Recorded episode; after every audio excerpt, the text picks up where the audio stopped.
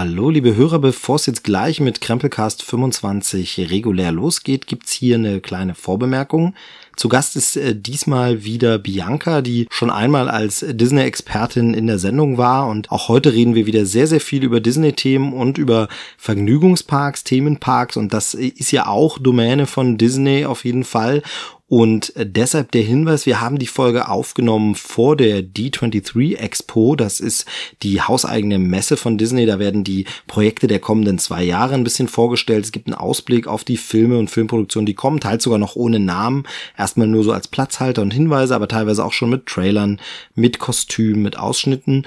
Und es äh, wird aber auch gezeigt, was so im Bereich Gaming passiert, was in den Themenparks des Konzerns stattfindet und sich verändern wird. Also eine wirklich große Messe. Da gab es sehr, sehr viel in diesem Jahr wieder zu sehen. Gerade da ja äh, Disney auch die Marken Star Wars und Marvel und so hat. Aber Jedenfalls äh, fand unser Gespräch vor dieser Messe statt. Das heißt, wir konnten darauf natürlich noch keinen Bezug nehmen. Das heißt, bestimmte Dinge sind noch reine Spekulation und Gerüchte, wobei sich im Nachgang jetzt auch schon erwiesen hat, was für eine gute Expertin äh, Bianca da einfach ist und echt Ahnung hat. Denn viele Vermutungen, Mutmaßungen, Spekulationen haben sich tatsächlich bewahrheitet und wurden genauso angekündigt, wie sie es auch schon sagt. Nun soll das für euch aber natürlich nicht alles so vage und im Raum bleiben, sondern wenn euch das wirklich genau interessiert, interessiert, dann bleibt ganz bis zum Schluss dran. Nach dem Abspann gibt es nochmal eine Nachlese von Bianca. Das hat sie äh, lieberweise nochmal für uns extra aufgenommen und eingesprochen. Für euch sozusagen ein Roundup ganz kurz was gab es denn einfach bei der D23 2017 zu sehen? Was sind denn die großen Highlights? Was wurde denn vorgestellt? Das heißt, ihr bekommt da dann wirklich noch nachgereicht äh, den aktuellen Stand zur Sendung. Also in der Sendung widerspricht sich das jetzt nicht wirklich viel, aber bei manchen Sachen muss man sagen, wissen wir noch nicht so genau. Und jetzt wissen wir schon ein bisschen mehr. Und am Ende von diesem Podcast wisst ihr auch mehr. Und wenn ihr noch mehr wissen wollt, dann schaut doch in Spinatmädchens Blog. Das ist Biancas Seite, Biancas Blog, wo sie eben über Disney-Themen und ihre Parkreisen und so berichtet berichtet, zu finden unter Spinatmädchen.com, das Mädchen dabei mit AE geschrieben natürlich, also Spinatmädchen.com. Dort findet ihr jetzt ganz oben auch aktuell die ganzen D23-Berichte. Sie hat da wirklich super viel Nachberichte geschrieben schon. Es gibt äh, embeddete Videos von den Sachen, die zu sehen waren. Andere Sachen werden halt beschrieben und angekündigt. Also es ist richtig fundiert, tiefgründig nochmal mit Einschätzung von ihr und von daher schaut dort unbedingt mal rein. Ist wirklich eine tolle Sache. Ihr könnt dort auch kommentieren, dann schreibt da einen schönen Gruß vom Krempelcast rein. Auf jeden Fall, da bekommt ihr das noch noch ausführlicher. Jetzt also erstmal die normale Ausgabe, Krempelcast 25, da rede ich mit Bianca. Hinterher gibt's von ihr dann nochmal die D23 Zusammenfassung. Viel Spaß damit, bis bald und ja, dann würde ich mal sagen, Sendung ab.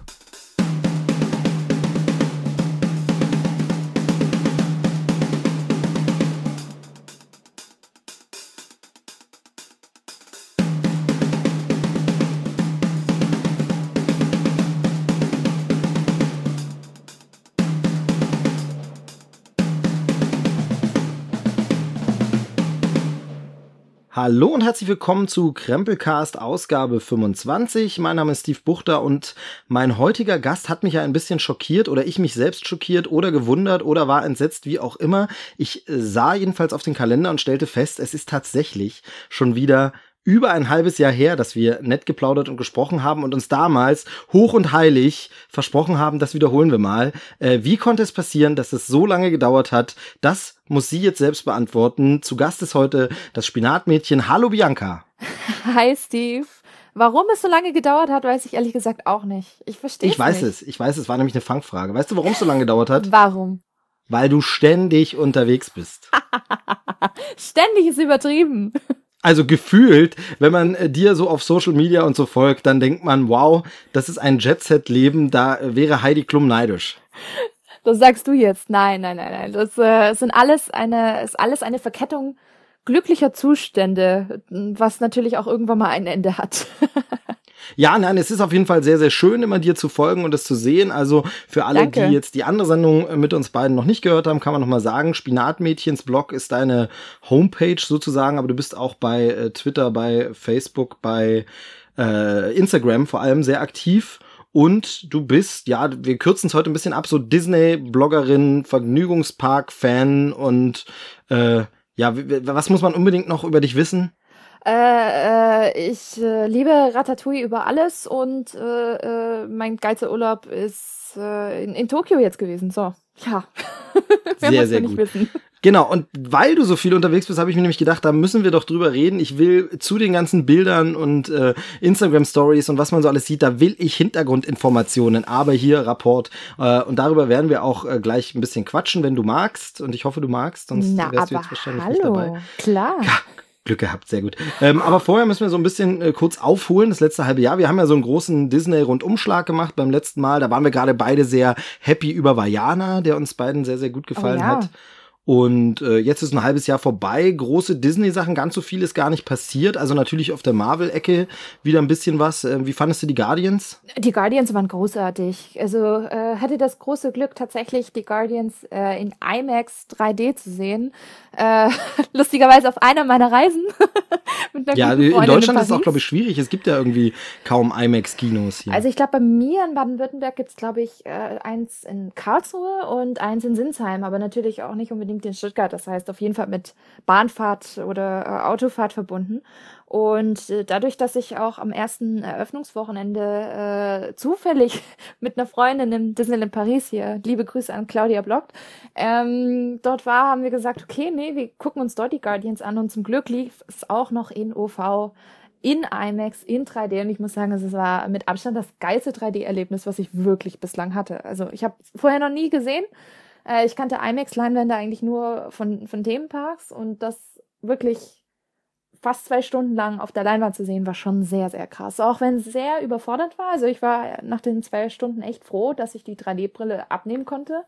Ähm, aber es war schon Wahnsinn. Doch, und der Film sowieso sehr unterhaltsam. Also ich bin ein sehr, sehr großer Guardians of the Galaxy-Fan und äh, ist natürlich klasse, diese ganzen 80er-Anspielungen waren einfach fantastisch. Nee, super unterhaltsam. Ja, bei IMAX ist bei mir immer so ein bisschen die Frage, wenn die Filme jetzt auch fürs normale Kino gemacht sind, wie gut die dann auf IMAX funktionieren, weil ganz früher waren ja IMAX-Filme eigentlich nur wirklich so besondere fürs IMAX produzierte, meist Naturdokus oder so, die dann wirklich sehr langsam auch gefilmt waren ja. und wirklich dich haben eintauchen lassen. Aber Guardians zum Beispiel hat jetzt schon auch ein paar schnelle Schnitte und so drin, ne? aber das ging dann trotzdem. Total, total. Also das 3D cool. war natürlich ein bisschen überfordert manchmal. Also wenn man mhm. das wirklich zwei Stunden in so einer krassen Schärfe und mit so ein, also tolle Farben, ja, kein, ohne, ohne Zweifel, aber es ist natürlich schon ein bisschen anstrengend und ich halt, ich schätze mich normalerweise als Person ein, die sowas eher weniger mitnimmt. Also mir macht das normalerweise nichts aus, aber wie gesagt, das war schon so eindrucksvoll, dass ich gedacht habe, boah, jetzt reicht's aber auch. Ja, aber auf jeden Fall toll. Ich freue mich auf den ja. Film jetzt auch. Ich habe ihn zweimal gesehen, freue mich jetzt aufs Heimkino. Oh, Heute kam gerade irgendwie die Pressemitteilungsankündigung, Ende August ist er dann schon im Download, aber bis September müssen wir dann noch warten, bis er dann äh, auf Blu-ray und so kommt. Und ich bin ja jemand, der dann doch irgendwie noch die physischen Packungen haben muss. Äh, das, das Steelbook ich wird auch. ganz niedlich wieder, da ist diesmal Groot drauf mit dem roten Button, den er da nicht drücken soll, äh, beziehungsweise nicht zu früh drücken soll, aber dann doch äh, beinahe drückt und so. Ähm, das äh, wird wieder sehr, sehr schön. Das letzte Steelbook war ja so im Stil eines Walkman gemacht. Ähm, sehr, sehr schick. Absolut. Also da lässt sich Disney schon immer was einfallen.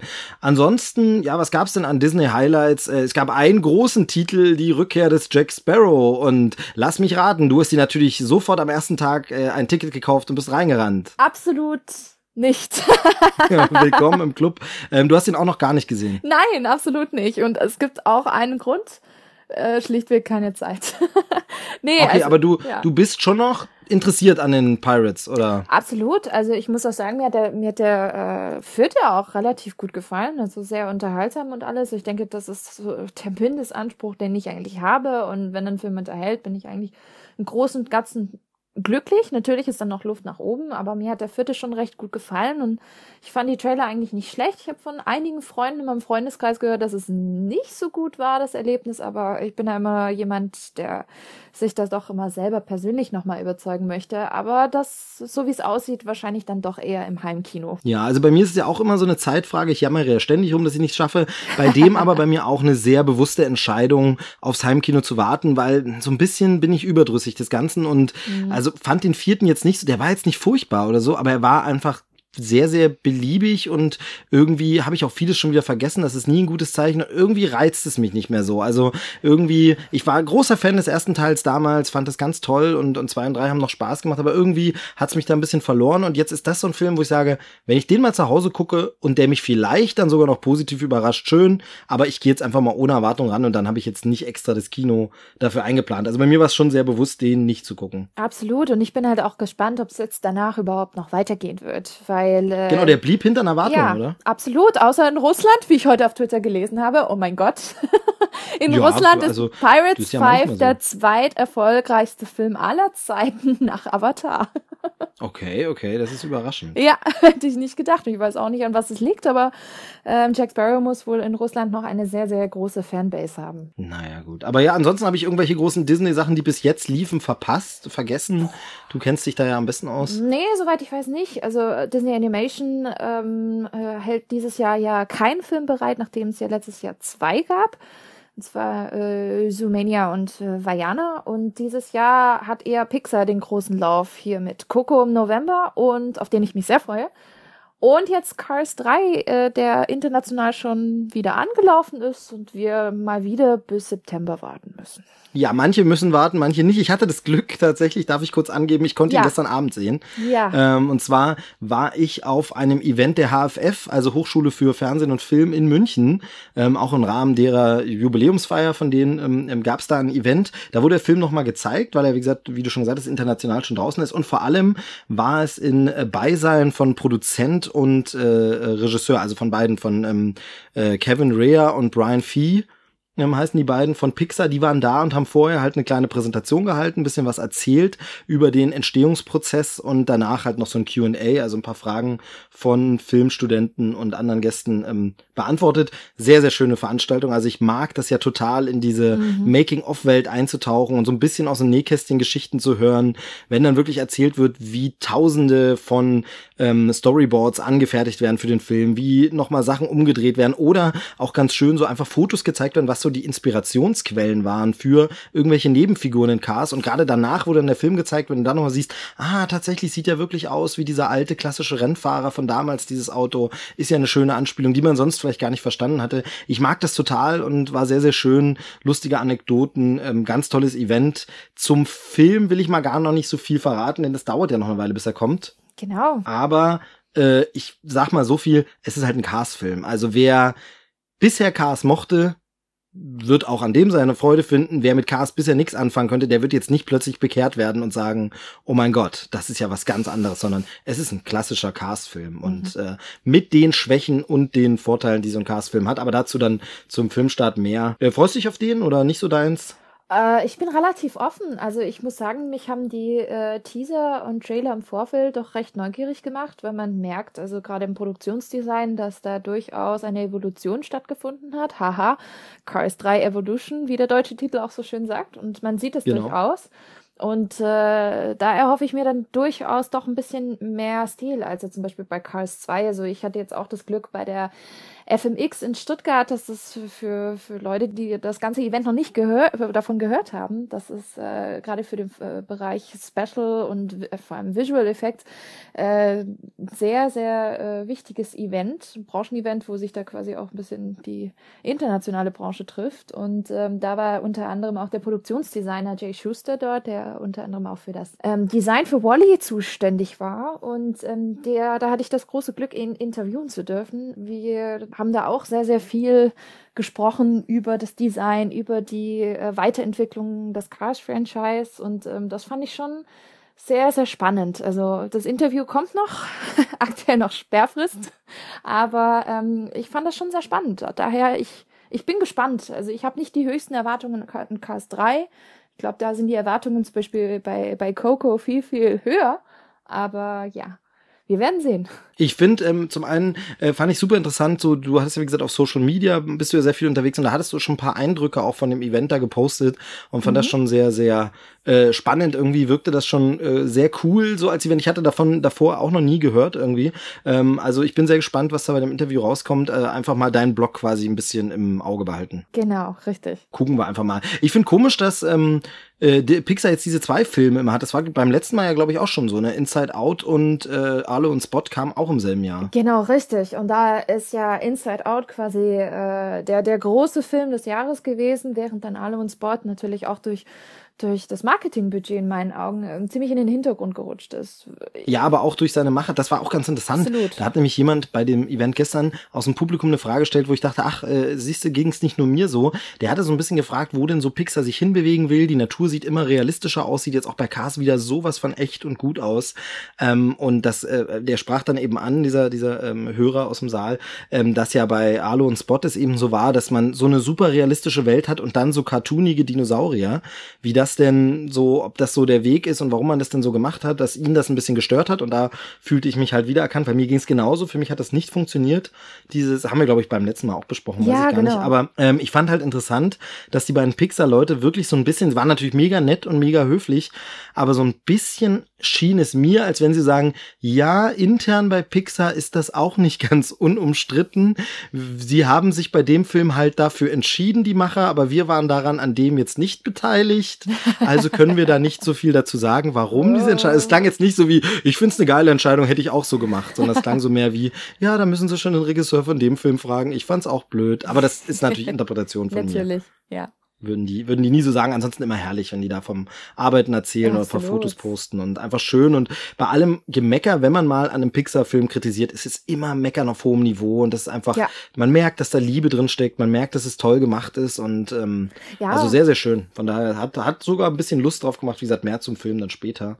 Ähm, aber auf Coco freue ich mich auch deutlich mehr. Oh ja, also ich meine, allein schon das, das, die ganze Thematik, äh, Tag der Toten und dann eben noch Mexiko, dann dieses große Musikthema und das zu verbinden mit familiären äh, Aspekten, das äh, klingt auf jeden Fall schon sehr, sehr verheißungsvoll. Also ich genau, also es gab in den letzten Jahren, habe ich das Gefühl, relativ viel zu diesem Tag der Toten und so. Gab ja auch diesen, diesen Animationsfilm Manolo, Manolo und das mhm. Buch der Toten, nee, keine Ahnung, weiß jetzt nicht mehr genau, wie er hieß, aber so ein Animationsfilm schon zu der ganzen Thematik, also da ist man jetzt nicht ganz neu, aber dann so die Pixar-Sichtweise dazu zu sehen, da bin ich schon sehr gespannt, weil das einfach sehr viel anbietet mit den Geistern und der Totenwelt und so. Absolut, zumal Manolo auch nicht so die große Bühne jetzt hatte, während halt Pixar jetzt dahinter steht, hinter der Thematik und in meinen Augen dann sicherlich auch eine viel, viel größere Bühne bekommt, als jetzt Manolo es damals bekommen hat. Also ich bin mir sicher, viele kennen den äh, Animationsfilm auch nicht, so dass es, glaube ich, für, für die Masse äh, allein schon äh, Coco sicherlich äh, viele neue Aspekte äh, bieten wird. Ja, wird dann so die erste ja. Begegnung wahrscheinlich mit diesem Feiertag, genau. Naja, also das ist auf jeden Fall so die, die äh, nähere Pixar- und Disney-Welt, die wir so erlebt haben. Aber du schweifst ja lieber in die weite Welt und in die Ferne.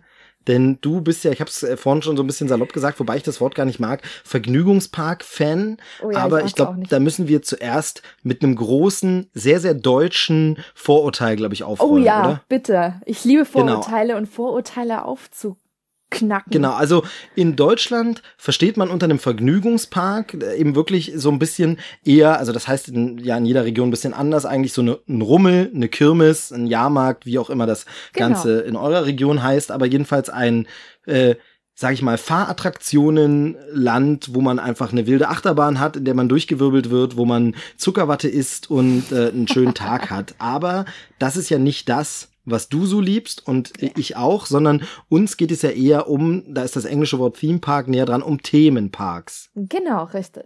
Korrekt. Genau, und ähm, wie würdest du das als Abgrenzung jetzt zu so einem, so einem Jahrmarkt, Vergnügungspark äh, so definieren vielleicht? Also erstmal auf jeden Fall die Qualität, und zwar Qualität äh, der, der, wie man es so schön im Englischen sagt, Overall Experience, also so ein bisschen dieses Gesamterlebnis. Also Qualität, wir haben jetzt nicht irgendwelche billigen Würstchenbuden, äh, wo, wo ich jetzt irgendwelche äh, rote Würste krieg. Da ist nicht irgendwie eine wilde Maus einfach mal auf einen Asphaltplatz geklatscht, sondern da hat alles so ein bisschen Struktur, roter Faden, denke ich mal, ist es wichtig.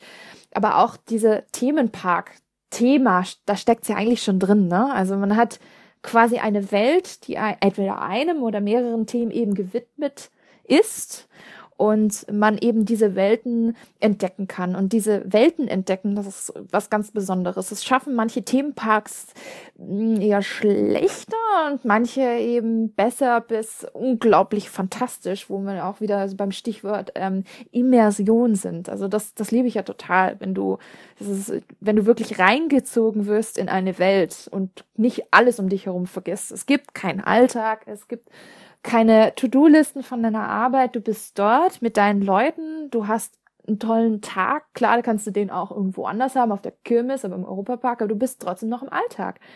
Und es gibt bestimmte Parks, und da kommen wir auch bestimmt gleich drauf, lieber Steve, die das eben schaffen, dass man sagt, hey, was, wer, wo, wo wohne ich eigentlich nochmal? Was, was habe ich eigentlich zu tun? Ähm, wie ist jetzt nochmal mein Beruf? Also tatsächlich schaffen das bestimmte Parks wirklich, dass ich komplett abschalte. Und das ist halt dieser wunderschöne Eskapismus, den ich ja total liebe.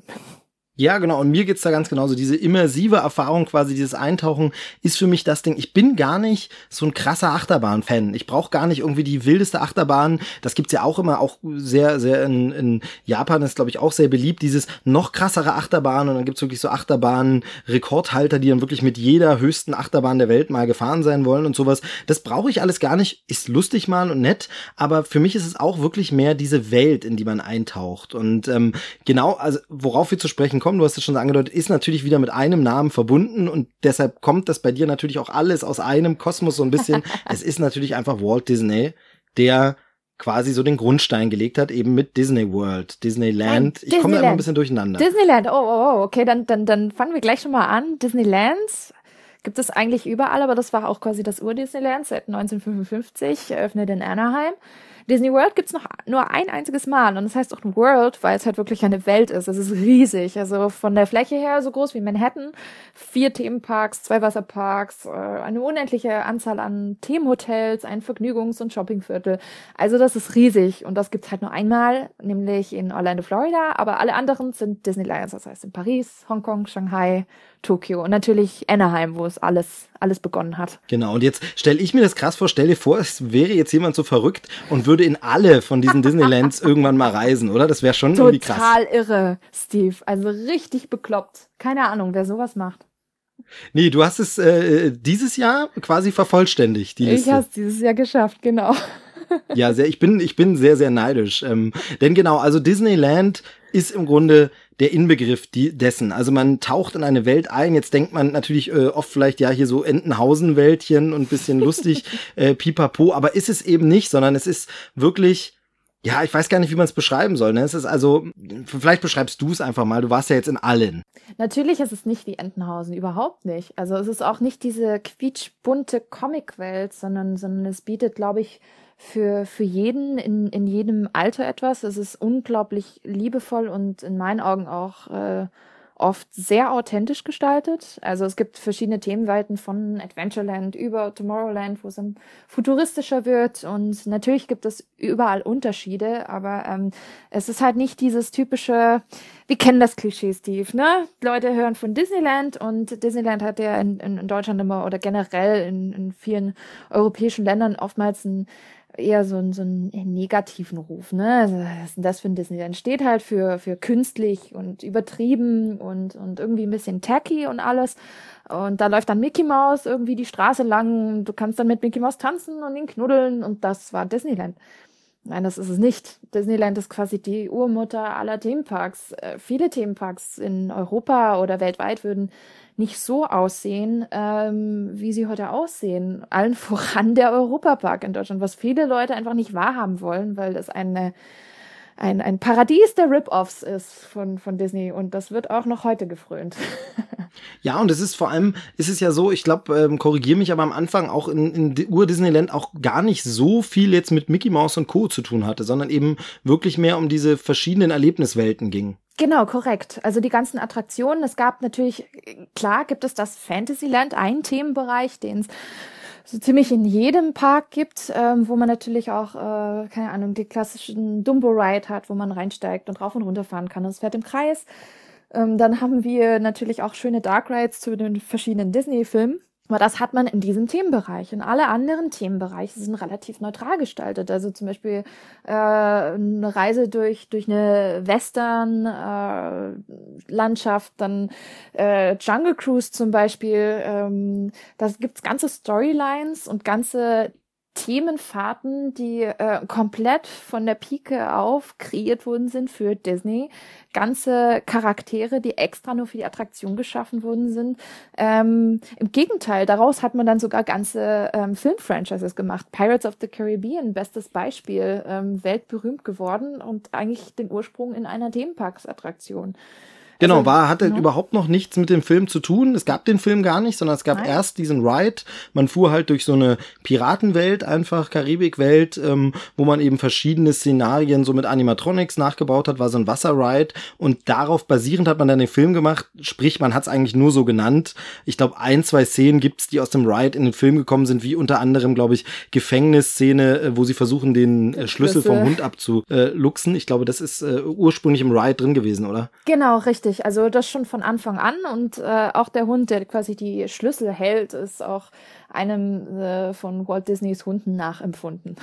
genau, und dann ähm, ist er jetzt aber, glaube ich, sogar, das ist dann so die Rückwirkung, mittlerweile umgebaut, ne? Pirates of the Caribbean Ride, das ist jetzt mehr mit, mit, mit Jack Sparrow und so zu tun Genau, hat. wobei man sagen muss, ähm, trotz des Updates ähm, hat man die Wurzeln des Rides eigentlich überhaupt nicht vernachlässigt. Also es gibt einige sehr krasse Kritiker, die sagen, oh, die drei Animatronics machen mir jetzt mein Pirates of the Caribbean kaputt. Ähm, das ist es eigentlich gar nicht. Man hat hier und da tatsächlich so so ein paar Nuancen gesetzt durch den Film. Es gibt ein Barbassa Animatronic. Äh, wir haben eine, eine Nebelwand, wo letztendlich dann auch Blackbeard oder Davy Jones drauf projiziert werden im Wechsel. Das sind so kleine Elemente und äh, zusammen mit dem Johnny Depp Jack Sparrow Animatronics bietet das natürlich schon auch einen, einen Ankerpunkt oder einen Touchpoint für sehr, sehr viele Leute, die ähm, Pirates of the Caribbean toll finden, auch die Filme und erkennen das Ganze dann natürlich in der Attraktion auch wieder. Aber es ist, es ist jetzt nicht die the, the Johnny Depp Ride und das da, darüber bin ich ehrlich gesagt auch dankbar. Genau. Und was ich halt finde, ist halt, für mich kommt natürlich diese Liebe für diese Themenwelten schon so ein bisschen aus dieser Filmliebe. Also man kann ja. wirklich in seine Lieblingsfilme eintauchen und wie schon gesagt, dann muss es für mich auch gar nicht die krasseste Achterbahn Achterbahn sein. Also ich finde, dann kann es auch wirklich so ein etwas ruhigerer Wasserride sein, wo man einfach sich ein bisschen was anguckt, aber man ist plötzlich in dieser Filmwelt und ähm, ich habe so das Gefühl, dass aber die deutschen Vergnügungsparks so ein bisschen auch merken, dass man das braucht, denn die setzen jetzt verstärkt auf Franchises. Habe ich so in der Werbung zum Beispiel gesehen. Also da gibt's ja, glaube ich, im Heidepark ist das, glaube ich, wo jetzt dieser Ghostbusters Ride ja. ist. Oder im Phantasialand dürfte das das Drachenzähmen-Abenteuer sein? Nee, das ist nicht. Drachenzähmen ist tatsächlich auch im Heidepark. Also ah, okay, bin ich im okay. Phantasialand ehrlich gesagt dankbar, weil die ähm, komplett äh, irgendwie ohne Franchises rauskommen, während halt Heidepark sehr stark jetzt gerade auf Franchises geht. Ähm, Moviepark sowieso, ähm, Europapark sogar äh, mit Arthur und die Minimoys stellenweise versucht, nenne ich es mal, in meinen Augen nicht gerade passend. Ähm, ja, aber zumindest auch diese ganzen Themenwelten. Also deutsche Freizeitparks kapieren, dass es mittlerweile einfach den Besuchern nicht reicht, dass wir jetzt einfach mal eine Achtung, die Anspielung, 70 Meter hohe Achterbahn mit einem ähm, Branding eines äh, großen Automobilherstellers einfach mal auf den Parkplatz klatschen und das dann halt irgendwie als mega tolle Attraktion verkaufen. Ja, es ist, macht, es macht Spaß, definitiv, aber das ist ähm, äh, in der aktuellen Branche nicht mehr Trend Nummer eins. Der Trend geht ganz woanders hin und der, ich frage mich, wann der auch in Deutschland ankommen wird. Es geht langsam in die Richtung, aber wir sind noch lange nicht dort, wo äh, zum Beispiel Tokio oder Orlando oder Anaheim aktuell schon sind. Und gerade Orlando jetzt äh, mit Pandora, muss ich sagen, ist dann eine, eine Latte irgendwie, einen Maßstab aufgesetzt worden, wo ich sage, da wird es schwierig für die europäischen Freizeitparks, erstmal da ranzukommen. Genau, also dazu musst du gleich unbedingt noch ein bisschen mehr sagen. Ich wollte nur kurz einhaken und ich habe sogar das Gefühl, dass wir gefühlt sogar schon mal weiter waren. Also ja. dass es hätte schon mal losgehen können, dieser Trend.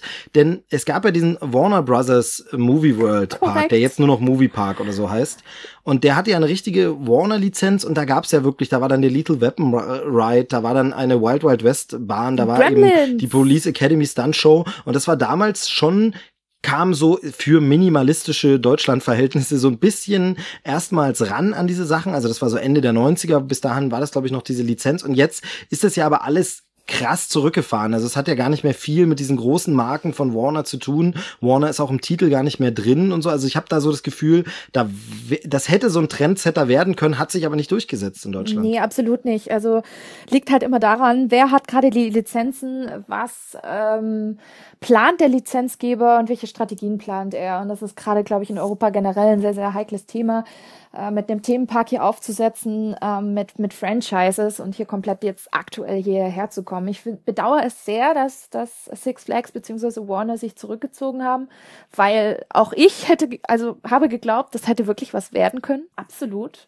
Also ähm, das fand ich ganz, ganz toll zu wissen. Wir haben einen Warner Brothers Themenpark bei uns in ich Deutschland. Ich war da zweimal damals. Ich war auch so einmal dort. Und ich fand's einfach Hammer. Ich fand's auch toll, weil ich mir dachte, wow, sowas gibt's bei uns. Dann hier äh, unendliche Geschichte, Rafting, ne, wo man noch versucht hat, hier so ein bisschen auch was Europäischeres, Deutsches hier reinzubringen. Also das war ein toller Versuch. Es gab ja auch eine Batman, äh, diesen, diesen Simulator-Ride. Kannst du dich noch erinnern? Ja, ja, super Wahnsinn. gut, ja, genau. Der war richtig, richtig toll. Und zu wissen, das gibt's jetzt alles gar nicht mehr, macht mich schon ein bisschen traurig, ehrlich gesagt. Genau, es ist ja teilweise umgebaut. Ich weiß, dass es irgendwie da wohl so ein Nicktoon-Land noch gibt. Also da gibt's halt mhm. diese Nickelodeon-Cartoon-Figuren, also für sehr kleine Kinder. Ich glaube, es ist auch schon noch irgendwie so ein 4D-Kino und sowas drin, aber es hat halt nicht mehr viel mit den Marken. Ich glaube, also das letzte, was ich mal gehört hatte, war, dass es diesen Ice Age Ride da gab, der aber wohl ganz schön runtergewirtschaftet ist. Und ich kenne jetzt den aktuellen Zustand nicht. Der Park läuft noch und er lebt noch und man ist natürlich immer so hin und her gerissen. Einerseits zu sagen, und der Park ist jetzt Mist, lieber gar, gar nicht mehr hingehen oder aber zu sagen, ja, ist nicht mehr so toll, aber hingehen, dann haben sie vielleicht irgendwann wieder Geld und das wird wieder, aber irgendwie schwierig. Ja, sehr, sehr schwierig. Äh, dann kommen wir gleich zu einem neuen, was so wirklich der Inbegriff, du hast es schon angedeutet, für dieses Immersive ist, äh, und zwar Pandora aus Avatar. Ich mag den Film nicht besonders, aber was du da so gepostet hast, äh, wow, war schon sehr, sehr beeindruckend. Musst du jetzt von äh, Punkt eins an, also von ganz vorn mal erklären, wo und was das ist und äh, was daran so toll ist. Ich muss gleich zu Beginn mal sagen, auch ich äh, bin jetzt nicht der größte Avatar-Fan. Ich bin jetzt nicht sonderlich heiß gewesen auf die nächsten Teile und dachte mir, ja gut, es war halt im Kino eine sehr, sehr geile 3D-Erfahrung. Äh, das muss man schon sagen. Es war bis, bis dato, äh, glaube ich, so der beste 3D-Film, den ich jemals in einem Kino gesehen habe. Dafür war es genau, weil es eben auch echtes 3D war. Exakt. also da muss ich sagen, ähm, Hut ab, James Cameron, das war wirklich toll. Ähm, a Story, ja, okay, hat schon Spaß gemacht, aber es ist jetzt nicht so, dass ich rausgegangen bin und habe gesagt, wow, das wird klasse, ich möchte jetzt alle nächsten, die nächsten zehn Teile davon sehen und und äh, ich glaube, wenn man mich äh, keine Ahnung, drei Jahre später gefragt hätte, wie heißen denn die Hauptcharaktere? Äh, man hat halt einfach nicht diese Connection zu diesem Franchise und dementsprechend skeptisch, weil ich als Disney dann angekündigt hat, so, ähm, hey, wir machen in Disney's Animal Kingdom in Orlando einen Avatar-Themenbereich. Und ich dachte mir so, echt jetzt? Avatar, Disney, passt das überhaupt? Und ich war schon eher skeptisch. Ich dachte mir, okay, gut, das macht Disney. Disney kann es halt einfach, aber ist das wirklich das geeignete Franchise? Und ähm, ich habe äh, sehr, sehr viel vom Baufortschritt mitbekommen. Ich kann mich noch erinnern, letztes Jahr, wo ich in Orlando war, habe ich sogar schon einige Konstruktionen schon in der Ferne gesehen, wo ich mir dachte, wow, das sieht schon sehr beeindruckend aus. Und ich hätte auch ehrlich gesagt nicht gedacht, dass ich so schnell da wieder hinkomme. Und ähm, ich war jetzt tatsächlich vor drei Wochen dort und war sehr, sehr gespannt, weil ich halt schon von den ganzen Previews auf, auf Twitter und anderen Social-Media-Kanälen ähm, absolut irre, irre Lobpreisungen von, von Fans gehört habe. Und dachte mir, okay, krass, okay, selbst wenn die Kritiker langsam schon anfangen, hier abzugehen, dann, dann bin ich ja sehr gespannt. Und äh, ich war mit einer Freundin dann dort und ich kann mich wirklich noch an den Moment erinnern, wo wir gesagt haben, boah, ja, morgen besuchen wir Pandora und ähm, es war schon eine sehr krasse Stimmung. Wir waren zwei Wochen nach der Eröffnung dort und egal wo wir waren in Disney World die Tage zuvor, jeder hat an jeder Ecke über Pandora gesprochen, jeder über Avatar und das hat uns vor Ort schon ganz schön kirre gemacht, weil wir gedacht haben, wow, okay, wenn die ganzen Leute dort vor Ort schon darüber sprechen, dann, dann, was, was erwartet uns dann? Und es war tatsächlich, also ich glaube, ich kenne ja zum Beispiel auch Universal Harry, Wizarding World of Harry Potter, das ist schon, schon wirklich klasse. Ähm, und Pandora steht dem Ganzen in nichts nach. Vielleicht ist es sogar noch ein Ticken besser. Ich weiß es nicht. Es ist halt was komplett anderes. Aber dieser Moment, dieser Moment, über diese Brücke zu laufen in diesen Themenbereich und das zu sehen, zu spüren, zu hören, ich habe sowas in meinem Leben noch nicht erlebt. Und ich übertreibe jetzt nicht, ich habe viel schon gesehen, aber das, was Disney da abgeliefert hat, das ist in mein, boah, meine Güte, das ist weltweit einmalig und das muss man erstmal erreichen. Also man hört die Umgebung, man hört die Tiere, man sieht die Pflanzen und da ist es echt clever gemacht, wenn man dann Fake-Pflanzen quasi mit, mit echten, ähm, sehr exotischen Pflanzen vermischt hat. Dann noch diese schwebenden Berge, diese Floating Mountains, wo dann auch die Wasserfälle runterkommen. Alles natürlich super getrickst mit der sogenannten Forced Perspective. Also es ist quasi, Disney spielt sehr, sehr viel mit, mit den Größenverhältnissen, dass man denkt, es ist viel größer, als es eigentlich letztendlich ist. Und das in dieser Umwelt und in dieser Umgebung zu erleben, war der absolute Wahnsinn natürlich auch kombiniert mit den Attraktionen. Also Hut ab, der Hammer. genau, also man hat jetzt einfach mal so eine Welt, wo man so durchlaufen kann quasi. Korrekt. Das ist quasi so ein bisschen, also du hast es gerade schon angesprochen, in Universal Studios gibt's ja diese Harry Potter Welt, da ist alles so ein bisschen gemacht, wie ähm, man das eben dort äh, in dem, diesem Dorf, jetzt fällt es mir gerade nicht ein, wie es heißt, Hogsmeade. aber vor Hogwarts halt äh, aussieht. Es gibt da den Spielzeugladen, es gibt da Butterbierstände und es gibt den äh, Eberkopf äh, äh Kneipe, genau. Restaurant quasi. Ähm, und man, man läuft da einfach so frei rum, kann in die Läden gehen und dazu gibt's dann Rides. Und hier ist es jetzt genauso. Also ich habe im Grunde eine frei beweglich, ist das dann Indoor oder? Es, äh, die Rides sind natürlich logischerweise Indoor, ähm, auch aufgrund der Technik. Ähm, der Rest ist komplett Outdoor, ähm, was ja schön ist, weil es wirkt halt wie ein kompletter Garten mehr. Also es ist jetzt nicht so, dass man jetzt logischerweise durch die ganze Story jetzt äh, ähm, herbeigeführt, dass es da jetzt nicht diese Einkaufsstraße gibt, wie jetzt zum Beispiel in der Winkel Sackgasse, ne? Aber das genau, ist, ja. der, der Reiz mhm. liegt in dieser Natur, die man da erleben kann. Diese, diese schon fast alienhafte Natur, die man so gar nicht kennt, aber die einem trotzdem irgendwie nicht ganz so fremd ist, weil es halt eben super vermixt ist und sehr, sehr clever gemacht äh, mit Pflanzen, die man eigentlich kennt. Und es ist schon ein ganz besonderes Erlebnis, da mal durchzuwandern, weil man sieht so viel. Es gibt so viele Details, so viel, was man berühren kann, ähm, wo dann bestimmte Effekte passieren, dass dann äh, Wasserdampf irgendwie ausgelöst wird oder dass es da bestimmte so Art Trommeln gibt, die man dann irgendwie äh, benutzen kann, wo es dann auch regelmäßig Trommelshows gibt und so. Die, klingt jetzt so nach Trommelshow, aber das ist schon wirklich sehr, sehr toll umgesetzt. Du kannst klasse dort essen. Das ist einer der besten Restaurants des, des Parks. Gibt es tatsächlich jetzt einen neuen Themenbereich und ähm, allen voran die Attraktion. Es gibt so eine Bootsfahrt, Navi River Journey, wo man quasi äh, durch eine Nachtlandschaft von Pandora fährt mit äh, am Ende ist quasi das Highlight ähm, die Schamanin, eine Navi-Schamanin, die singt, also ich glaube auch Schamanin der Musik äh, genannt und das ist der beste Animatronic weltweit. Also es gibt keinen Animatronic, der flüssiger sich bewegt. Das war schon lebensecht. Das ist wie eine CGI-Kreatur von Veta, die man anfassen kann.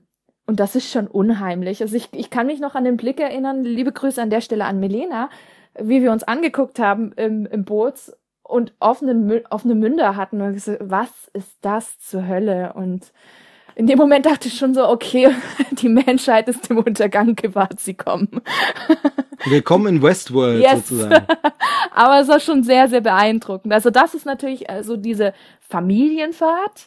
Und dann gibt's natürlich die Hauptattraktion, die äh, schon fast äh, life-changing Experience, nenne ich es immer so schön, ähm, die wirklich äh, sehr, sehr verändernd ist. Und zwar Flight of Passage.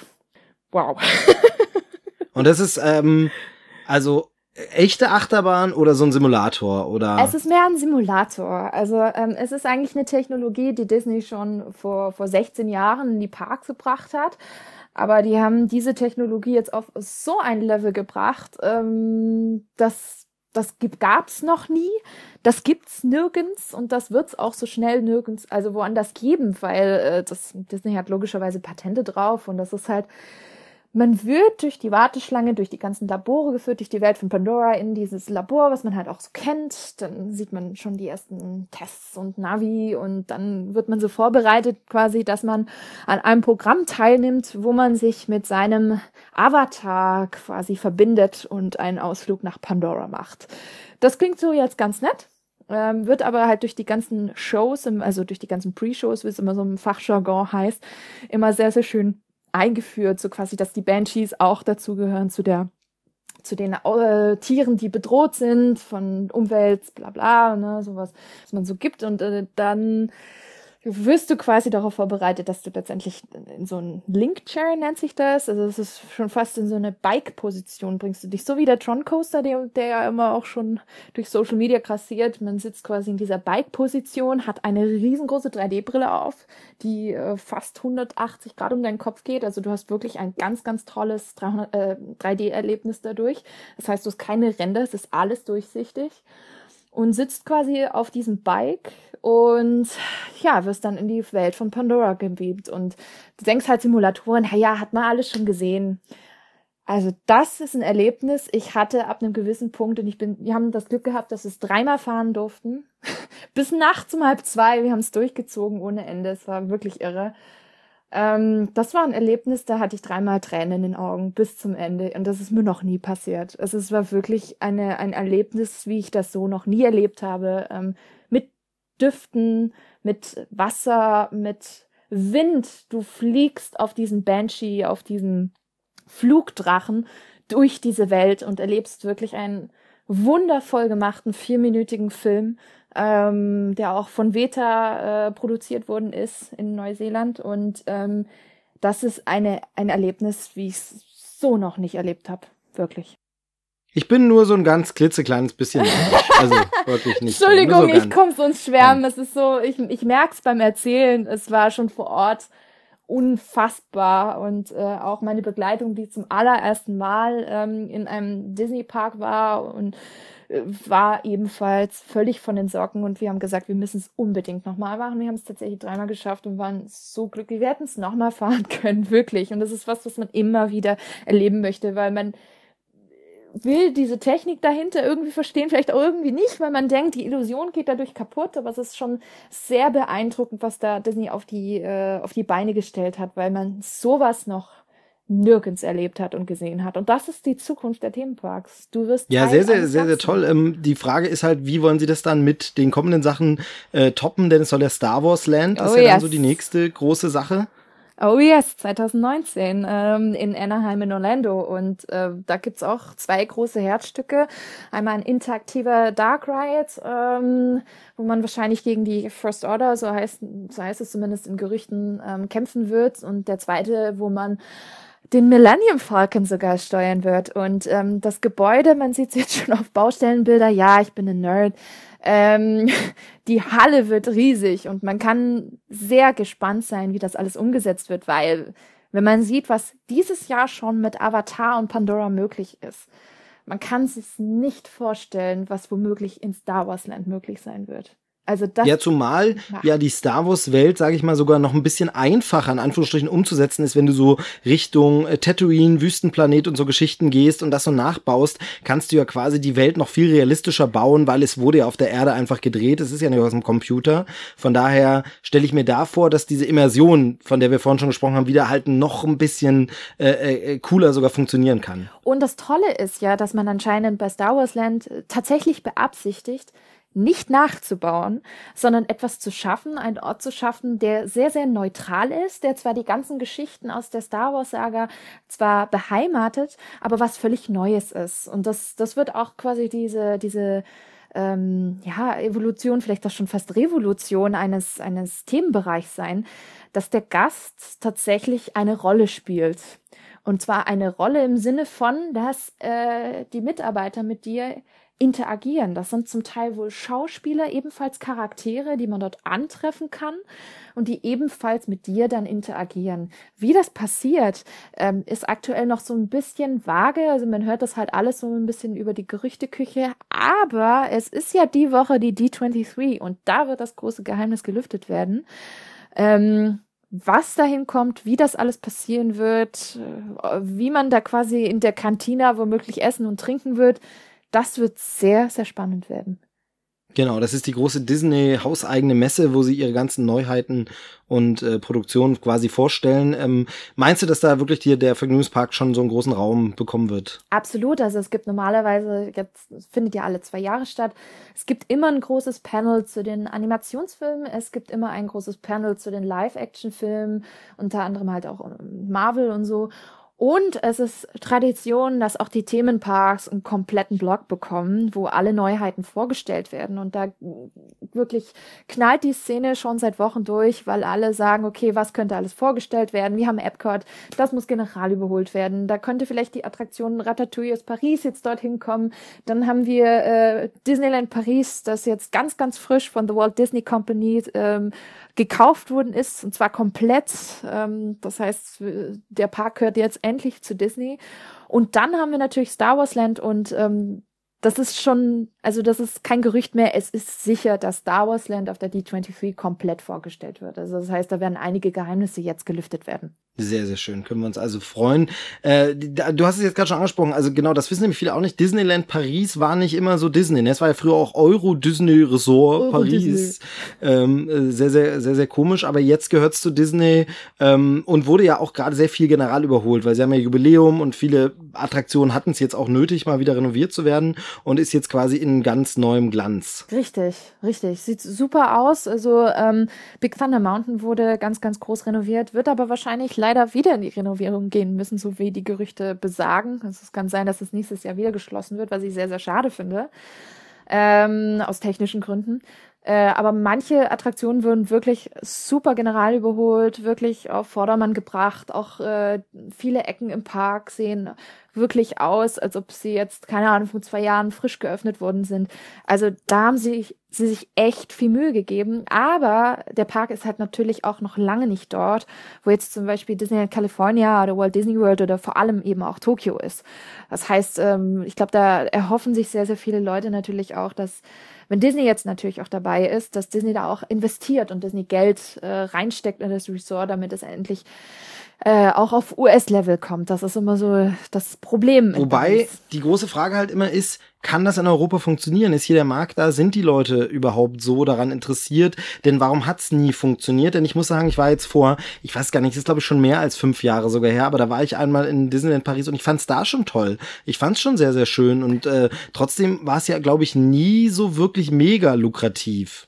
Genau, aber das ist halt auch das Problem äh, aufgrund der Strukturen. Da will ich jetzt gar nicht drauf eingehen, weil ich glaube, das langweilt die meisten nur. Da geht's aber halt um sehr, sehr viele äh, Aktiengesellschaften, um Immobilien um äh, lauter solche Geschichten, wo dann halt eben auch äh, ja, Gelder eben wegkommen und äh, dann auch zum Teil Fehlinvestitionen gemacht werden. Es geht halt um diese allgemeine Qualität, also nicht um das Thema Amerikanisierung, was dann immer, wovor auch sehr viele Franzosen immer Angst haben und sagen, oh Gott, wenn jetzt die Amis bei uns drin sind, dann essen wir alle nur Burger und dann essen wir alle nur Pommes. Ja, das ist das große Problem. In Paris gibt's gerade nur Burger und Pommes und in den amerikanischen Parks kriege ich dann halt eben auch ähm, ein Philly Cheesesteak, dann kriege ich dann eben auch ähm, äh, Pasta äh, in toller Qualität und äh, andere tolle Variationen, die wir hier in Paris einfach nicht haben. Es geht halt einfach um diese Gesamtqualität und äh, da hoffe ich, dass das auf jeden Fall in den nächsten Jahren noch ein bisschen auf ein höheres Niveau gehoben wird. Also nicht das Design an sich, da muss ich sagen, da ist Disneyland Paris das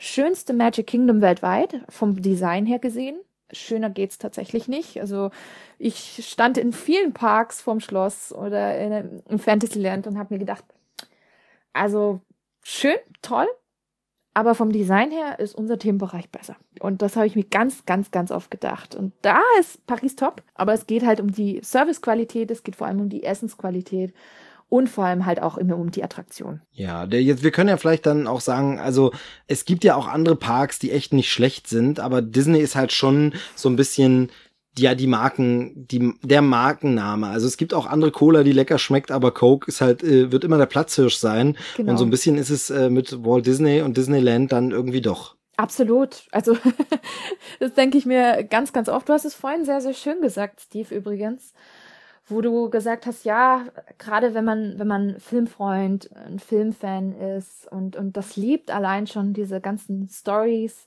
äh, zu erleben und äh, zum Beispiel auch sich mit Serien zu beschäftigen und mit bestimmten Universen, mit Charakteren. Und das ist halt wirklich, ich, ich finde es toll an, an Disney oder auch zum Beispiel die Konkurrenz bei Universal, dass es wirklich ein Ort ist, wo man Teil eines Ganzen sein kann und Teil von, von Welten und Franchises, die man sowieso schon großartig findet und dort einen Ort findet, wo man sagen kann, da bin ich Teil davon. Das kann ich hautnah am eigenen Körper erleben, wie es ist, da dabei zu sein. Und das äh, schafft halt, ja, das schaffen halt wirklich nur die Parks, die auch natürlich logischerweise die Lizenzen haben.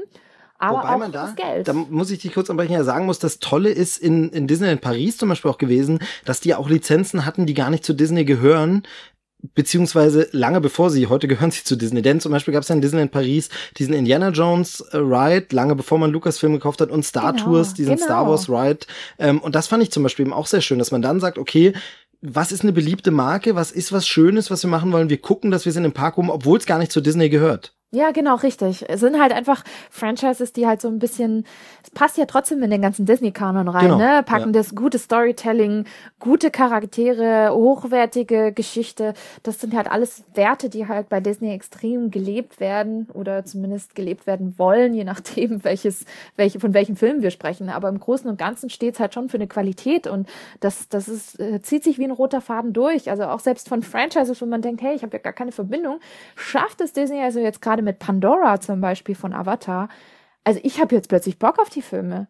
Ich, ich habe das erste, was ich gemacht habe, ist, als ich wieder zurückgekommen bin, ich bin auf Amazon gegangen und ich habe mir äh, hier die Extended Edition von Avatar geholt. Ich hätte mir nie gedacht, dass ich es auf Blu-ray mir kaufen werde, aber ich habe es gesehen, als du es gepostet ja. hast und musste musste deshalb so schmunzeln, weil wir nach ähm, Disneyland damals zurückgekommen und erstmal die ganzen Klassiker nachgekauft, die wir noch nicht hatten.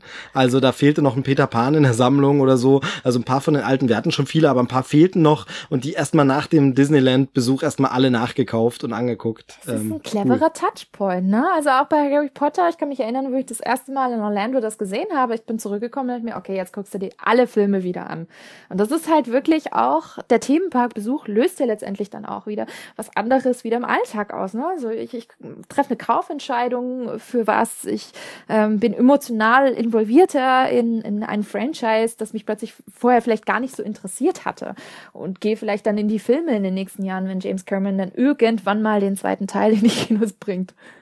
Ja, und das ähm, fand ich halt, man zehrt auch sehr, sehr lang davon. Also ja. ähm, ich weiß, nach Disneyland zum Beispiel hatte mir dann auch äh, tatsächlich so eine CD aus dem Park mitgenommen mit den Musiken, die da liefen die ganze Zeit. Das äh, finde die sind teilweise vielleicht kitschig, die sind vielleicht auch ein bisschen altbacken, aber ich mag das einfach, die dann so auf der Main Street laufen, die Sachen und habe diese CD, ähm, das war noch in meiner Zeit, als ich sehr viel gependelt bin mit dem Zug. Ich habe die wirklich wochenlang immer diese Musik immer wieder gehört, einfach während ich nebenbei irgendwas gelesen habe oder so, ähm, rauf und runter gehört und habe mir so quasi diese Disneyland-Erfahrung auch super lang einfach frisch gehalten. Und die ganze Zeit war es so wie, ach ja, das war schön, ach Mensch, das war wirklich toll. Also ich habe unglaublich lang auch davon was mitgenommen, was vielleicht dann, denn das Thema haben wir noch nicht angesprochen, auch die relativ hohen Preise wieder relativiert, wo man dann sagt, das lohnt sich dann schon, denn, das muss man sagen, ist auch alles immer nicht ganz billig. Genau, richtig. Also ich glaube, eine vierköpfige Familie überlegt sich zweimal, ob sie nach Disneyland Paris gehen oder eben hier sich lieber einen äh, kleineren, normaleren, in Anführungsstrichen, Freizeitpark anschauen werden, weil Disney eben nicht billig ist und äh, teurer wird, je weiter westwärts man geht. Also Paris ist schon, gehört schon zu den teuersten. Ähm, Orlando und Anaheim steht dem Ganzen in nichts nach, vor allem von den Eintrittspreisen ähm, pro Tag jetzt mal gerechnet. Natürlich kann man immer sparen, je mehr Tage man geht, desto billiger wird's. Ne? Ähm, aber wenn man zum Beispiel in die asiatische Richtung geht, ähm, da kann man durchaus schon sparen und da ist es vielleicht gerade mal ein fünf bis zehn Euro Unterschied im Vergleich zu einem anderen großen Freizeitpark in Europa. Also das ist, ich kenne jetzt auch zum Beispiel die aktuellen Preise so von von Europapark nicht, aber ich glaube, die sind ja auch nicht ohne. Genau, wir sind glaube ich schon fast bei 50 Euro. Und von daher kann man sich dann also und für mich ist halt wirklich, wie du es schon gesagt hast, also ähm, ähm, Disneyland war ich jetzt tatsächlich nur in Anführungsstrichen in Pariser, also ich war da gar nicht in, in den USA in einem, aber in den USA in äh, beiden Universal Studios, also sowohl Ost als auch West. Ähm, Sehr cool. Und da jeweils, also fand ich halt wunderschön, dieses Eintauchen in die Welt. Mhm. Ähm, und äh, mein Lieblingsride zum Beispiel, obwohl uralt und wirklich super harmlos, ist einfach zum Beispiel Jurassic Park. Plötzlich oh, yes. bist du in der Welt deines ja. Lieblingsfilms. Ich Großartig. liebe das einfach. Ich auch, ich auch. Also eine Freundin, die zum Beispiel mit Jurassic Park gar nichts am Hut hat, hatte, ähm, war auch, als sie in LA äh, mehrere Wochen war, auch äh, in den Universal Studios dort. Und ich habe sie gefragt, hey, was hat dir so am besten gefallen? Ja, Jurassic Park fand sie ganz klasse. Und das ist auch wirklich ein fantastisch gemachter Ride, der wirklich diese diese typische Storyline vom Film super aufgreift, aber in einer tollen Variation, in Kombination mit diesem tollen Wasser-Ride und klasse Animatronics und schönen Effekten. Also da muss ich auch sagen, Jurassic Park war auch ganz großer Fan. Echt ja, toll. und die und die Filmmusik dann dazu, also Ja. auch schon diese Anstehschlange ist ja immer so eine tolle, Mhm. tolle Welt schon. Und ähm, zum Beispiel hat ja äh, Disneyland jetzt auch, glaube ich, korrigier mich, wie gesagt, äh, muss ich immer wieder sagen, du bist die Expertin, aber sie haben doch den einen Tower of Terror oder was es ist, Ja. umgebaut jetzt zu Guardians. Genau, richtig. Genau, ist ja jetzt ein Guardians of the Galaxy Ride und ich muss ja ganz kurz sagen, ich habe es vorhin versucht nett auszudrücken, dass ich ja nicht so unbedingt die krasse Achterbahn äh, fahren muss und so, aber sagen wir es ehrlich, bin teilweise ein Schisser. Also teilweise ist es so, bestimmte zu krasse, also gerade wenn es um freien Fall geht, mag ich gar nicht. Ist überhaupt nicht mein Ding, finde ich jetzt nicht so ein angenehmes Gefühl, so ein bisschen äh, rumwirbeln und schnell fahren, alles nicht so schlimm, aber freier Fall finde ich gar nicht gut, deshalb ist so äh, Tower of Terror immer so ein Ding gewesen, ha, muss vielleicht nicht sein, so Freefall, nein, aber jetzt habe ich Bilder gesehen von dieser ganzen Guardians-Welt, die sie draus gebaut haben, wo ich allein deswegen sagen würde, nee, da muss ich einfach mal die Anstehschlange mitnehmen und in diese Welt rein und dann musst du halt diesen blöden Ride mal fahren. Also, Ja, zumal, zumal es auch noch äh, fünf verschiedene Tracks gibt, die du erleben kannst. Ne? Also anscheinend ist der seltenste Track, den, den, den alle Fans versuchen, äh, hier Jackson 5 mit I Want You Back, so wie halt am Ende von, vom ersten Teil von Guardians. Das, das sieht großartig aus. Und Benicio del Toro führt quasi durch den Ride. Dann hat man einen tollen äh, Animatronic in der Pre-Show von, von äh, Rockets, äh, Raccoon und so einem tollen Trash-Panda, der fabelhaft aussieht. Also ich war ja auch am Anfang skeptisch, weil ich bin auch sehr großer Tower of Terror Fan und ähm, hat einfach eine großartige Storyline. Dann, dann Twilight Zone, diese ganze Thematik haben die unglaublich toll umgesetzt. Also ich liebe auch schon die Warteschlange dort. Aber Genau, ja, ja, diese, ja. diese, diese Transformation von außen sieht jetzt so, äh, könnte man, könnte man ein bisschen äh, drum streiten, wie ästhetisch das tatsächlich ist und wie es vielleicht noch hätte besser gehen können. Aber innen drin, dieses ganze Storytelling, die Spezialeffekte und, und, und dieser, dieser Spaß, der, der Fahrspaß, der auch dahinter steckt. Die Leute sagen, also die Leute, die es in Anaheim gefahren sind, haben gesagt, das ist ihre neue Lieblingsattraktion, was schon echt viel heißen mag. Und das sind halt die Leute, die Jahreskartenbesitzer sind und gefühlt jeden zweiten Tag dort rumhängen. Ähm, dann heißt das schon viel, weil das sind meistens immer die größten Kritiker dort. Genau, aber um jetzt von diesem ganzen komplizierten Aufbau noch mal kurz äh, wegzukommen, was ich auch schön finde, sind eben das, was du vorhin schon gesagt hast, wenn du dann so Schauspieler dabei hast, da kannst du natürlich mehr Glück und weniger Glück haben, aber zum Beispiel in Universal Studios gibt's ja auch diesen äh, weiße Hai Ride, der wirklich so eine Bootsfahrt ist. Und da ist es ja so, dass, also der weiße Hai ist natürlich so ein klassischer Animatronic, wie der alte Bruce aus dem Film, also sieht eher lächerlich aus, äh, kommt aus dem Wasser raus und setzt mehr auf den Schreckmoment als auf tollen Effekt. Aber da hast du als Bootsfahrer halt einen Schauspieler, kein Animatronic, sondern wirklich einen Menschen, der quasi dein Führer dann ist und der dann so als spielt, ja, hier übrigens, das ist Amity und da gab's damals das mit dem, äh, mit dem weißen Hai äh, und äh, hier fahren wir jetzt lang und mal sehen. Und, und dann, oh Gott, was ist das? Also dann spielt er quasi richtig mit, oh nein, der Hai kommt, Hilfe. Und ähm, da habe ich mir, nachdem unser Ride so toll war, dann später gedacht, oh, das musst du dir noch mal im Internet angucken und habe so ein paar, es gibt ja wirklich immer YouTube-Accounts, die sehr viel so Bahnen mitfilmen und muss sagen, habe einen Ride gesehen, wo einfach der Schauspieler nur halb so gut war und wo man eben auch merkt, das macht eben dann auch super viel aus, wenn einfach der Genau. Schauspieler Bock da drauf hat und sagt, hey, die Leute sind hier im Park, bezahlen viel Geld und die haben jetzt einfach mal Spaß und der spielt es richtig gut mit, dann ähm, fand ich das richtig äh, cool, wie er das halt umgesetzt hat. Und das, äh, da muss man natürlich auch ein bisschen Glück haben. Genau, richtig, weil nicht jeder Mit Mitarbeiter, das kennt ja jeder vom Arbeitsplatz. her. Der eine ist super motiviert, der andere eher nur so, so semi. Und ich ja, oder hat einen schlechten Tag. Oder? Genau, also es gibt ja tausend Gründe, warum derjenige vielleicht nicht so gut ist wie der andere. Ne? Ähm, aber natürlich ist es wichtig, dass die Mitarbeiter da auch dieses Gesamterlebnis kreieren. Wobei ich leider sagen muss, Steve, ich glaube, weißt du es schon, den Ride gibt's ja leider nicht mehr. Nein, das weiß ich noch nicht. Wobei, aber ist auch ein bisschen überholt ist. Ich meine, der Film ist aus den 70ern und hat sich äh, tatsächlich ein bisschen überholt. Mit was haben sie den ersetzt? Harry Potter, Wizarding Ah, World, ja. Ah, okay, genau. Also ich war in der, das, das genau, ich war nämlich in der Harry Potter Welt, ähm, als es die nur in Orlando gab. Mhm. Und ähm, da war der weiße High Ride nämlich, glaube ich, der war dann, oder irgendwo, also auf jeden Fall gab es den weißen High Ride da auch noch. Und jetzt ist wahrscheinlich der weiße High Ride in äh, Florida, nee, in, in äh, Kalifornien wahrscheinlich weg nee, für, nee, den, nee, für den Harry Potter. Also da gab's den, da gab's den noch nie. Also den gab's nur im Teil der Studio-Tour, dass man quasi. Ach so, sie haben Harry Potter jetzt erweitert, oder? Ja klar, also es gibt ja Hogsmeade und äh, Hogwarts und dann gibt's die Winkelgasse mit äh, Gringotts und äh, eine Achterbahn innen drin. Und auf dem Platz, wo jetzt quasi Gringotts steht und die Winkelgasse war quasi vorher Jaws, beziehungsweise der weiße Hai. Und der komplette Bereich ist jetzt weg. Soweit ich weiß, gibt's den noch in Osaka in Japan. Japan, ähm, aber ist, glaube ich, der einzige Ort, wo, das, wo das noch überlebt hatte. Ja, gut, ist jetzt nicht, nicht der Ride, wo ich unbedingt super mega nachtraue. ich meine ja nur. War nur so ein Beispiel für, wie toll der gespielt ist. Also in, ja. in, der, in der Harry Potter-Welt zum Beispiel war dann eben einfach so ein äh, Schauspieler, der dann einfach so ein, so, ein, so ein Schaffner vom Hogwarts Express gespielt hat. Und als ich mit meiner Videokamera da lang kam, auch sofort gesehen hat, oh, der filmt hier ja. und sofort in die Kamera gesprochen und äh, in seiner Rolle ja. quasi äh, was zum, zum Hogwarts Express angesagt hat und sofort mitspielt. Also das mag ich einfach, wie sie auch wirklich ja. sofort sagen, hey, den Leuten geben wir jetzt ein richtig tolles Gefühl dafür, dass sie hier im Park sind. Absolut, absolut. Also das mit dem äh, Schaffner vom Hogwarts Express ist uns auch passiert. Also wir haben ein paar Fotos gemacht, aber sind gleich mit dem ins Gespräch gekommen und äh, ist dann völlig in seine Rolle aufgegangen und hat auch gefragt, woher wir kommen. Und es ist halt dieses, das ist vermischt so ein bisschen mit der amerikanischen, mit dieser typischen Smalltalk-Kultur, die sowieso immer drin ist. Ne? Allein schon das Gespräch mit How are you und so zu Beginn, das kennt man hier einfach überhaupt nicht, ja. ja ähm, genau, und, ja. und das halt in Kombination mit einem super hohen Service-Level, den er halt vor allem bei Universal und Disney sehr, sehr hoch hat, ähm, in Kombination wiederum mit dem Storytelling, dass ich, also da stimme ich dir zu, liebe ich auch total. Naja, aber wie sieht's aus? Gehst du in die deutschen Parks trotzdem ab und zu mal dann so als quasi Methadon, wenn es gerade jetzt nicht für eine weitere Reise reicht, oder?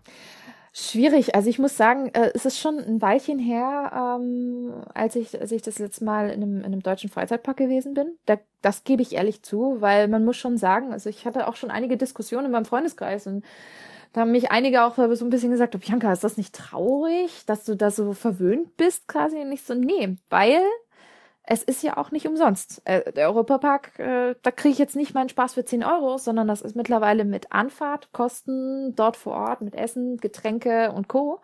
bin ich da auch oftmals schon eine ganz ordentliche Stange weg. Und ich frage mich halt, möchte ich die Stange jetzt hier investieren?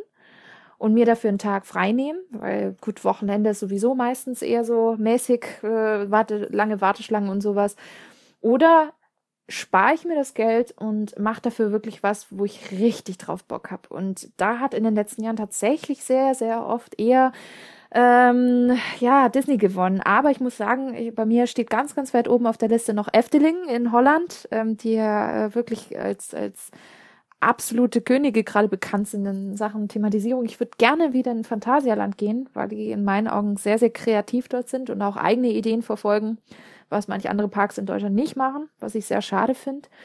Und ja, ich komme hier aus Stuttgart, also wir um die Ecke haben hier äh, Trips Drill, falls das jemanden sagt. Ähm, ein ganz, ganz kleiner, feiner schwäbischer Park mit echt netten Attraktionen, in, in dem ich wirklich äh, einen großen Spaß mal hatte, mehr sogar als im Europapark. Also da hätte ich auch richtig, richtig Lust, mal wieder hinzugehen. Also von daher ist es nicht so, dass ich sage, hm, ist für mich abgeschrieben, aber man muss halt, wie es halt immer so schön im Leben heißt, Prioritäten setzen. Ne?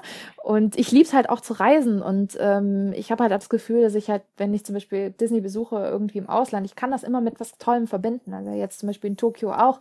Ich wollte schon schon gefühlt seit 10, 15 Jahren nach Japan und ich habe es mit Dank durch Disney, wie man es auch immer nennen möchte, tatsächlich dann auch geschafft, mir auch äh, mehrere Tage komplett Tokio anzugucken. Und das ist halt eine tolle Kombination, dass man sagt, ich kann gleichzeitig reisen, noch andere Sachen sehen und dann eben auch neue äh, Disney-Parks entdecken. Bei Kalifornien, Florida finde ich, ist ja auch ein Faktor immer noch, dass man natürlich das Wetter auch ein bisschen sicher hat. Oh, und es ja. ist natürlich schön und warm. Wie stehst du so zu Vergnügungspark oder so Disneyland Paris jetzt so Herbst und Winter trotzdem machen oder dann lieber nicht? Ja, trotzdem machen. Bloß nicht an Weihnachten, weil das ist übelst voll. Aber sonst, okay, wenn man die Möglichkeit hat, weil das meiste in Paris ja zum Glück Indoor ist, es ist gut beheizt, äh, man muss sich halt einfach nur ein bisschen dicker einpacken, aber alle Attraktionen funktionieren, soweit sie funktionieren, auch bei äh, schlechtem Wetter beziehungsweise bei kaltem Wetter.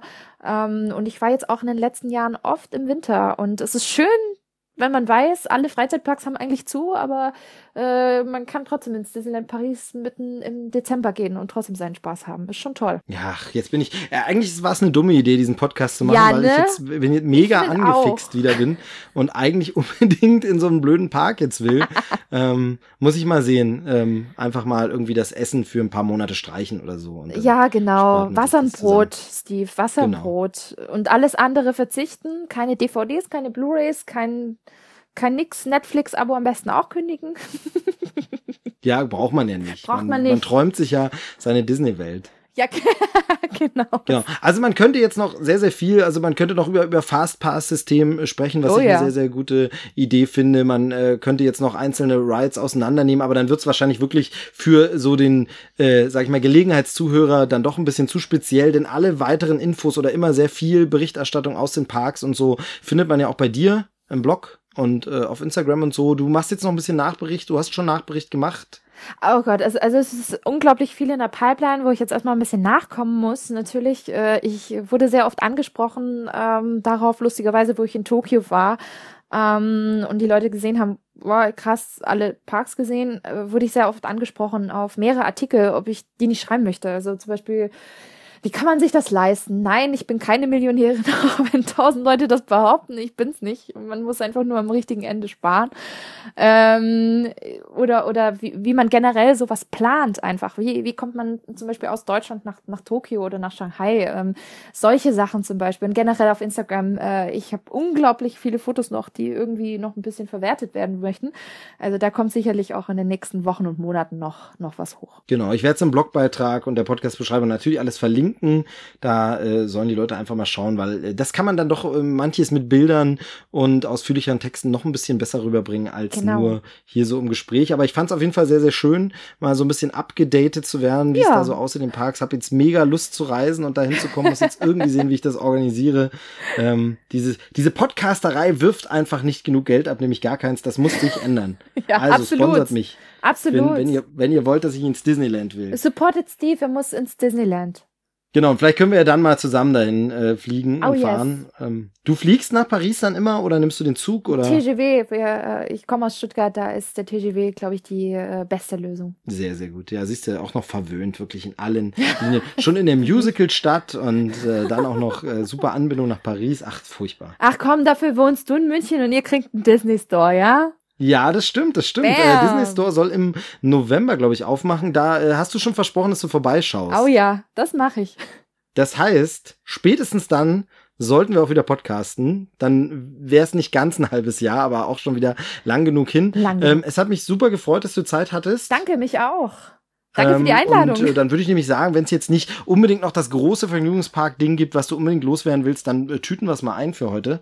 Äh, geht, geht nach Tokio, geht nach Anaheim, geht nach Orlando. Es ist alles fantastisch so. Genau, das wäre jetzt noch die Abschlussfrage gewesen. Welches ist der beste von den Disneylands? Und das ist mit Abstand, ich glaube, jeder, der das äh, gesehen hat, wird mir beipflichten. Es ist Tokyo Disney Sea. Also wenn ihr den allerbesten Disney Park erleben wollt, spart auf Japan, geht nach Tokio und schaut euch diesen Park an. Es ist fantastisch. So, und damit äh, ist nichts mehr hinzuzufügen. Wie gesagt, ich danke dir für deine Zeit und danke. diesen launigen Reisebericht äh, und das alles. Ähm, auf bald. Bianca, mach's gut. Der Gast hat wie immer die letzten Worte. Ich sag Tschüss, liebe Hörer, bis zum nächsten Mal und äh, denkt dran, gebt bitte gern immer irgendwie Bewertungen bei iTunes und Co. Ihr kennt das Spiel. Ähm, das hilft sehr, sehr weiter und wäre sehr, sehr freundlich. Ähm, tschüss, äh, sage ich. Ähm, gibt's, äh, es gibt keinen Disney-Abschiedsgruß. Naja, ich sag, wir sehen Doch. uns im, im Disneyland, Doch, im Tomorrowland, gibt es. was auch immer. Gibt du es. hast die letzten Worte. Ciao. Ja, Mickey Mouse sagt man see you real soon.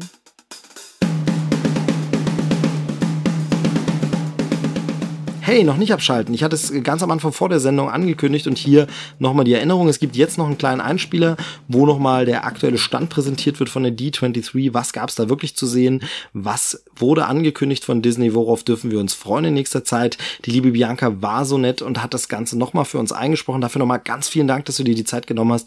Echt toll. So ist dieser Podcast quasi eine runde Sache und am Ende abgeschlossen und auf dem zum Veröffentlichungszeitpunkt aktuellsten Stand. Also äh, prima, vielen Dank liebe Hörer, für euch jetzt also nochmal kompakt der Disney-Rundumschlag-Ausblick. Viel Spaß damit und äh, jetzt sage ich wirklich Tschüss, bis zum nächsten Mal und äh, Bianca, Mats ab.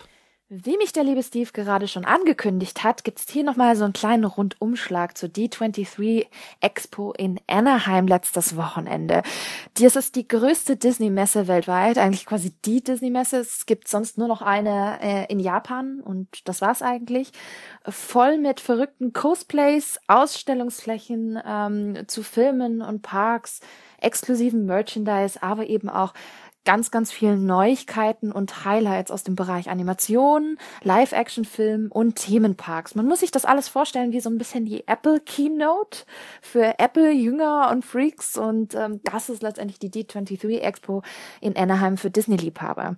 Ähm, Animationsfilm-Panel war ganz spannend, allerdings etwas ja, man hätte vielleicht ein bisschen mehr erwartet, weil einige Projekte gar nicht angekündigt worden sind. Ähm, mein Highlight war auf jeden Fall Ralph Breaks the Internet der in Deutschland diesen unsäglichen Titel Webcrasher Chaos im Web bekommen hat. Ich lasse das jetzt einfach mal so stehen. Dann natürlich John Lasseter, der jetzt nicht mehr bei Toy Story 4 Regie führen wird. Und es kommt ein neuer Pixar Fantasy Film jetzt raus ähm, für 2020 2021, ähm, der in einer Vorstadt spielt, in dem es Elfen und Drachen gibt. Schönes Konzept. Ich freue mich auf jeden Fall drauf. Aber was mit dem Animationspanel ähm, nicht so ganz funktioniert hat, da hat Disney quasi die doppelte oder dreifache äh, Portion nochmal auf das Live-Action-Panel draufgelegt. Und zwar war das ein, wirklich ein wahres Fest. Allen voran Star Wars, der neue Behind-the-Scenes-Trailer, ähm, der wundervolle Eindrücke zeigt und, und mir nochmal gezeigt hat, warum ich eigentlich überhaupt Star Wars-Fan bin. Ähm, großartige Szenen wohl von Avengers ähm, Infinity War. Leider gibt's bis heute noch keinen Trailer. Disney, Marvel, bitte bringt's raus. Wir wollen ihn auch sehen, weil äh, offensichtlich war das so ein Tumult in der Halle, dass man es äh, durchs komplette Expo-Gelände gehört hat, wie groß die Jubelschreie ähm, dort waren. Also das muss schon ein wirkliches Fest gewesen sein. Deswegen bitte äh, mit dem Trailer her. Und natürlich dann auch ein, ein neuer Trailer zu, äh, beziehungsweise der allererste Trailer zu A Wrinkle in Time, der Buchverfilmung.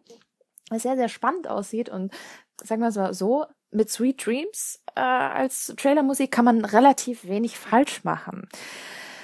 Und natürlich, und auch eins für mich, eins der größten Highlights ist äh, das Parks and Resort Panel, wo natürlich auch die ganzen Disneylands weltweit dazugehören. Und da gab es eine ganz, ganz exklusive Preview vom kommenden Star Wars Land, was jetzt neuerdings heißt Star Wars Galaxy's Edge, mit großen Hauptattraktionen, wo man individuell den Millennium Falcon steuern kann, aber eben auch ähm, sich mitten in eine Schlacht zwischen der Rebellion und der First Order begibt. Das klingt alles super spannend spannend und ähm, ganz, ganz, ganz innovativ.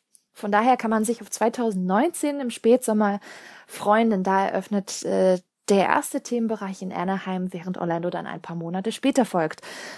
Und man glaubt es kaum, es gibt, es hört nicht mit Star Wars äh, News auf. Es gibt noch ein Star Wars Hotel was in Walt Disney World äh, in naher Zukunft äh, eröffnen wird und man Teil der Story wird. Also zwei Übernachtungen und man erlebt in diesen zwei, drei Tagen eine komplette Star Wars Welt, in der man theoretisch äh, das Hotel gar nicht mehr verlassen wird. Klingt nach Westworld, ist es wahrscheinlich auch, zumindest der erste Schritt dorthin.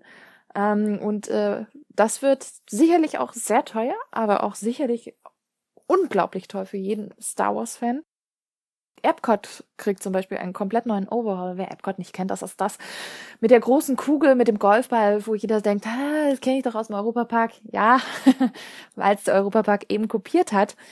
Ähm, und lauter schöne Sachen. Wir in Disneyland Paris haben natürlich mit mehr Infos gehofft. Disneyland Paris gehört ja jetzt offiziell zu The Walt Disney Company, wurde aufgekauft.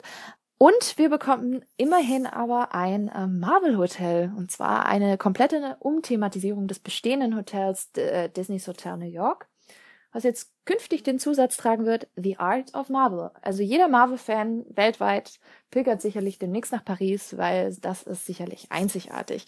Ähm, tolle Infos insgesamt. Ich war sehr begeistert mal wieder von der D23, auch wenn ich mir vorgenommen habe, dass ich auch wirklich äh, diesmal live dabei bin.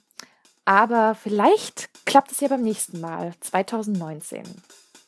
Von daher wir sehen und lesen uns. Falls ihr noch ein bisschen mehr darüber lesen wollt, was es alles gab, schaut gerne mit vorbei auf meinem Blog unter spinatmädchen.com.